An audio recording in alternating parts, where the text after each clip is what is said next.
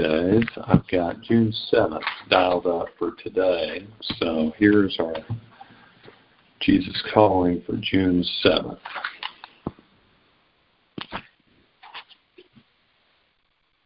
I want you to be, oh, I'm sorry. I am all around you, like a cocoon of light. My presence with you is a promise, independent of your awareness of me. Many things can block this awareness, but the major culprit is worry. My children tend to accept worry as an inescapable fact of life. However, worry is a form of unbelief. It is anathema to me. Who is in charge of your life? If it is you, then you have good reason to worry. But if it is I, then worry is both unnecessary and counterproductive. When you start to feel anxious about something, relinquish the situation to me. Back off a bit, redirecting your focus to me. I will either take care of the problem myself or show you how to handle it. In this world, you will have problems, but you need not lose sight of me. First scripture today is Luke 12, 22 through 31. Then Jesus said to his disciples, Therefore I tell you, do not worry about your life, what you will eat, or about your body, what you will wear. Life is more than food, and the body more than clothes. Consider the ravens. They do not sow or reap. They have no storeroom or barn, yet God feeds them. And how much more valuable you are than birds. Who of you, by worrying, can add a single hour to his life? Since you cannot do this very little thing, why do you worry about the rest? Consider how the lilies grow. They do not labor or spin. Yet I tell you, not even Solomon in all his splendor was dressed like one of these. If that is how God clothes the grass of the field, which is here today and tomorrow is thrown into the fire, how much more will He clothe you, O you of little faith?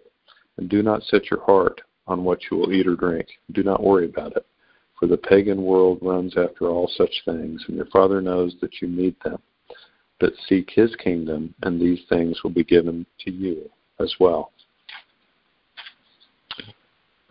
the other verse today is John 16:33. I have told you these things that in me you may have peace. In this world you will have trouble, but take heart, I have overcome the world. So the words today of the author we can think on a little bit. Who is in charge of your life? If it is you, then you have good reason to worry. That's what the author says.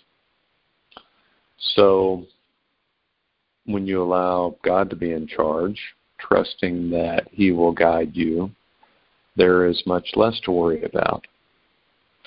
We should we should remember that God has us covered. So, got me thinking a little bit about expectations. Um, expectations in life are a powerful thing. Um, certainly heard pastors talk about, um, you know, everything that that we have to look forward to is, you know, especially everything that we have to look forward to in Christ.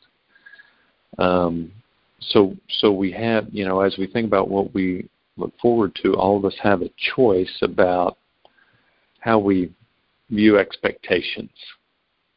You know, what we expect to happen and uh, expectations influence how we react uh, in life to the stuff that happens. And lots happens. Lot of lots of different things happen that we deal with all the time. We get to choose how we re- react to that stuff. Great story I immediately thought of um, in the Bible uh, about expectations and the way we react to situations. It was Joseph, sold into slavery by jealous brothers, made to work long, hard days.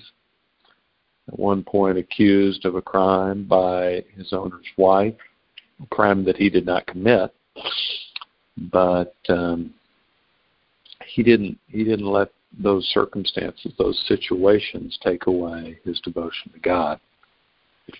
And eventually, God delivered him from from the wrongs that occurred in his life, and um, there were a lot of them. for a long time. So I'm sure he had to be very patient through that process. But, but Joseph could could have easily given up. He could have easily looked at himself as a victim in life. He could have decided that all that God really had for him was pain and disappointment and unfairness, but that but he didn't. You know, he he had to endure some things that weren't fair. And you know, God says in his passage above, John sixteen thirty three, in this world you will have trouble. That's just that's just the way it is. Um, so that type of thing can be those just the stuff that happens can can be a great challenge in life. You know, we all have different circumstances. We all have different paths, challenges that we've had to overcome. It can be tough to have good expectations. It can be at particular moments very tough to remember that God is there for us and that He will make all things right. Eventually, if we're patient, if we don't lose sight of Him, if we don't lose sight of His promises, because we're going to go through times where things aren't right. They're not right right now, and we have to we have to suffer through that trouble a little bit until God pulls us through. So it's easy to fall into a pattern of worry, wondering if God will come through, if He will help you get through whatever current circumstance you're in. But hopefully, you can take a little comfort today in those last verses of Luke 12:31. But seek His kingdom, and these things will be given to you as well. I'll say our prayer and we'll be done. Lord, let us take all of our worries, all of our expectations, and lay them at your feet. Give us what you desire for us. Help us to put you in charge, knowing that's the only way we can really release our worries to you. And in doing so, we can have great expectations of the abundant life you promise us a life where you take all of the difficulties in this world and work them toward our good.